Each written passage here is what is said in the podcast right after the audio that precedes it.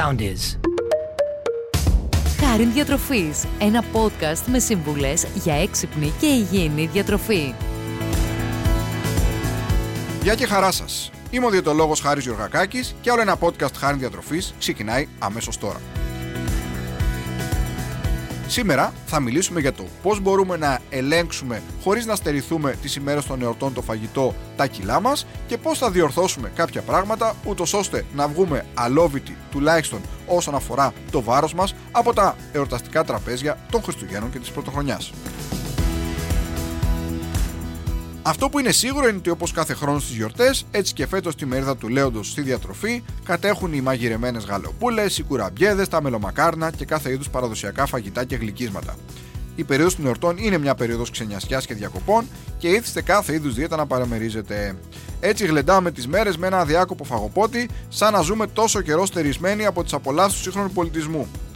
Βέβαια, πολλοί είναι και εκείνοι που σκέφτονται, ίσως από τύψει, ότι κατά πόσο κινδυνεύει η σιλουέτα μου από την κατανάλωση των ερωτιστικών εδεσμάτων ή μπορώ να φάω χωρίς τύψη το γλυκό που θα μου προσφέρουν τα Χριστούγεννα; Αυτό που θα πούμε είναι ότι υπάρχουν κάποιοι τρόποι οι οποίοι θα μας βοηθήσουν να γευτούμε και να απολαύσουμε την ανεμελιά, τη διατροφική ανεμελιά των εορτών, χωρίς όμως να το παρακάνουμε και προσέχοντας κάποια πράγματα, ούτως ώστε ακόμη και αν φάμε λίγο περισσότερο, αυτό να το διορθώσουμε. Πάμε λοιπόν να δούμε τι πρέπει να κάνουμε για να έχουμε ένα πιο υγιεινό εορταστικό τραπέζι. Ξεκινώντας από τις παραμονές των Χριστουγέννων ή της Πρωτοχρονιάς, όπου συνήθως το τραπέζι είναι το βράδυ, θα πρέπει το μεσημεριανό γεύμα, δηλαδή το άλλο γεύμα της ημέρας, να είναι κάτι ελαφρύ. Άρα λοιπόν τρώμε ένα βασικό γεύμα τις παραμονές ή ανήμερα, όταν ξέρουμε ότι το βράδυ θα υπάρχει τραπέζι, το μεσημεριανό προσπαθούμε να είναι κάτι ελαφρύ. Έτσι, θα μπορούσε να είναι μια σαλάτα με λίγο τυρί ή με ένα αυγό ή με λίγο τόνο και μια φετούλα ψωμί, κάτι γενικώ ελαφρύ. Λίγο πριν το τραπέζι, εκεί προς το απογευματάκι, έχετε ένα μικρό σνακ, όπως για παράδειγμα ένα γιαούρτι με ένα φρούτο ή μια φέτα ψωμί με λίγο τυράκι, ούτως ώστε να ελέγξουμε λίγο καλύτερα την πείνα μας όσον αφορά αυτό καθεαυτό μετά το τραπέζι. Τώρα, όσον αφορά το γεύμα μας. Αυτό που θα πρέπει να πούμε είναι ότι γενικότερα όσον αφορά το κρέας, προτιμάμε άσπρο κρέας όπως είναι το κοτόπουλο ή η γαλοπούλα, αντί για κόκκινο κρέας που σίγουρα έχει περισσότερα λιπαρά όπως το χοιρινό ή το μοσχάρι, το αρνί και περισσότερες θερμίδες. Ιδανικά, αποφεύγουμε να τσιμπολογάμε με το χέρι. Άρα λοιπόν, όσους μεζέδε, όσα εδέσματα και αν υπάρχουν στο τραπέζι, σερβίρουμε στο πιάτο μας. Χωρίζουμε νοητά το πιάτο σε τρία κομμάτια. Στο ένα κομμάτι βάζουμε άφθονη σαλάτα, στο άλλο κομμάτι βάζουμε το κρέας μας και στο υπόλοιπο εν τρίτο βάζουμε τα διάφορα συνοδευτικά όπως για παράδειγμα η γέμιση και διάφορα άλλα που θα φτιάξει κάθε νοικοκυρά. Γενικότερα λοιπόν όσο μπορούμε σερβίρουμε στο πιάτο και αποφεύγουμε να τσιμπάμε με το χέρι χρησιμοποιούμε μαχαιροπύρουνα ούτως ώστε να επιβραδύνουμε λίγο το χρόνο που καταναλώνουμε για να φάμε πίνουμε άφθονο νερό και όσον αφορά το αλκοόλ προτιμάμε το κόκκινο κρασί. Για το επιδόρπιο, γενικώς το μελομακάρονο αποτελεί μια πάρα πολύ καλή επιλογή. Άρα λοιπόν, σερβίρουμε στο πιάτο μας, βάζουμε άφθονη σαλάτα, κρέας και τα συνοδευτικά, δεν τσιμπολογάμε με το χέρι, προσπαθούμε σαν γλυκό να φάμε ένα μελομακάρονο και όσον αφορά το αλκοόλ, ένα-δύο ποτήρια κόκκινο κρασί είναι υπέρ αρκετά για να απολαύσουμε την ημέρα αυτή. Το ίδιο μοτίβο ακολουθούμε και την επόμενη μέρα, ανήμερα, το μεσημέρι, είτε Χριστούγεννα είτε Πρωτοχρονιά και ίσως το πιο σημαντικό απ' όλα είναι αυτό που λέμε τα κρίσιμα τετραήμερα ανάμεσα σε Χριστούγεννα Πρωτοχρονιά και Πρωτοχρονιά και Φώτα.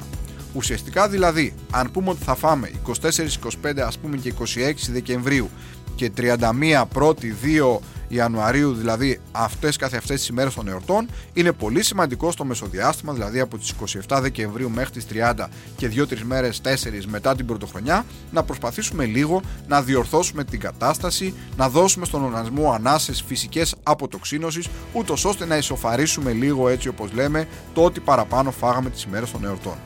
Άρα λοιπόν, μετά τα Χριστούγεννα και μετά την Πρωτοχρονιά, είναι σημαντικό να αποφύγετε το πολύ κρέας και γενικώ τη ζωική πρωτεΐνη όπως το κορέας, τα αλαντικά, τα τυριά να αποφύγετε λίγο το πολύ αλάτι και να αποφύγετε και το φαγητό εκτός σπιτιού τύπου delivery γιατί αυτό περιέχει αρκετό αλάτι. Εδώ λοιπόν θα πρέπει να έχουμε άφθονα λαχανικά, δηλαδή πολλές σαλάτες, πολλά φρούτα, ούτως ώστε να βοηθήσουμε τον οργανισμό να λειτουργήσει λίγο καλύτερα το πρωτικό μας σύστημα, ούτως ώστε να κάνει τη φυσική του αποτοξίνωση.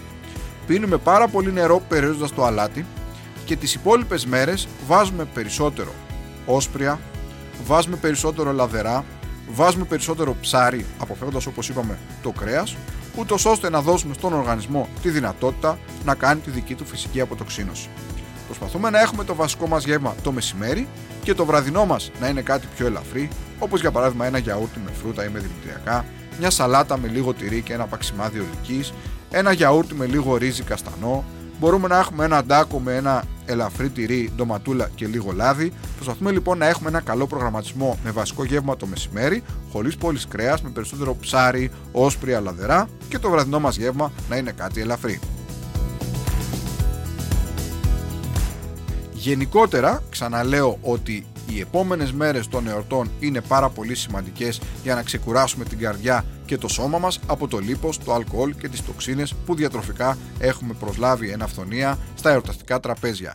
Να ενεργοποιήσουμε δηλαδή κατά τον καλύτερο τρόπο τους μηχανισμούς φυσικής αποτοξίνωσης. Άρα λοιπόν, αν θέλουμε να συνοψίσουμε, μετά τις γιορτές αποφεύγετε την κατανάλωση κρέατος και επιλέγετε περισσότερα όσπρια, λαδερά και σαλάτες έχετε ένα καλύτερο προγραμματισμό μέσα στην ημέρα σας και βάζετε το κυρίως γεύμα μεσημέρι αποφεύγοντας το φαγητό το βράδυ. Προσπαθήστε να αυξήσετε την κατανάλωση φυτικών ινών όπως τα φρούτα, τα λαχανικά, τα όσπρια λαδερά, ούτως ώστε να αυξηθεί λίγο η καλή λειτουργία του προπτικού συστήματος και να αποφύγουμε φουσκώματα, μετεωρισμού και δυσκυλιότητα. Περιορίζουμε όσο μπορούμε το αλάτι και προσπαθούμε να το αντικαταστήσουμε φυσικά υποκατάστατα όπως το μπαχαρικά, το πιπέρι, το ξύδι, το λεμόνι και άλλα αρωματικά, αποφεύγουμε λίγο τα γλυκά, περιορίζουμε το αλκοόλ, πίνουμε αρκετό νερό και προσπαθούμε να αυξήσουμε τη φυσική μας δραστηριότητα ούτως ώστε να δώσουμε στον οργανισμό μας τη δυνατότητα να κάψει ό,τι παραπάνω προσέλαβε τις ημέρες των εορτών που φυσιολογικά και αναμενόμενα θα προσλάβει.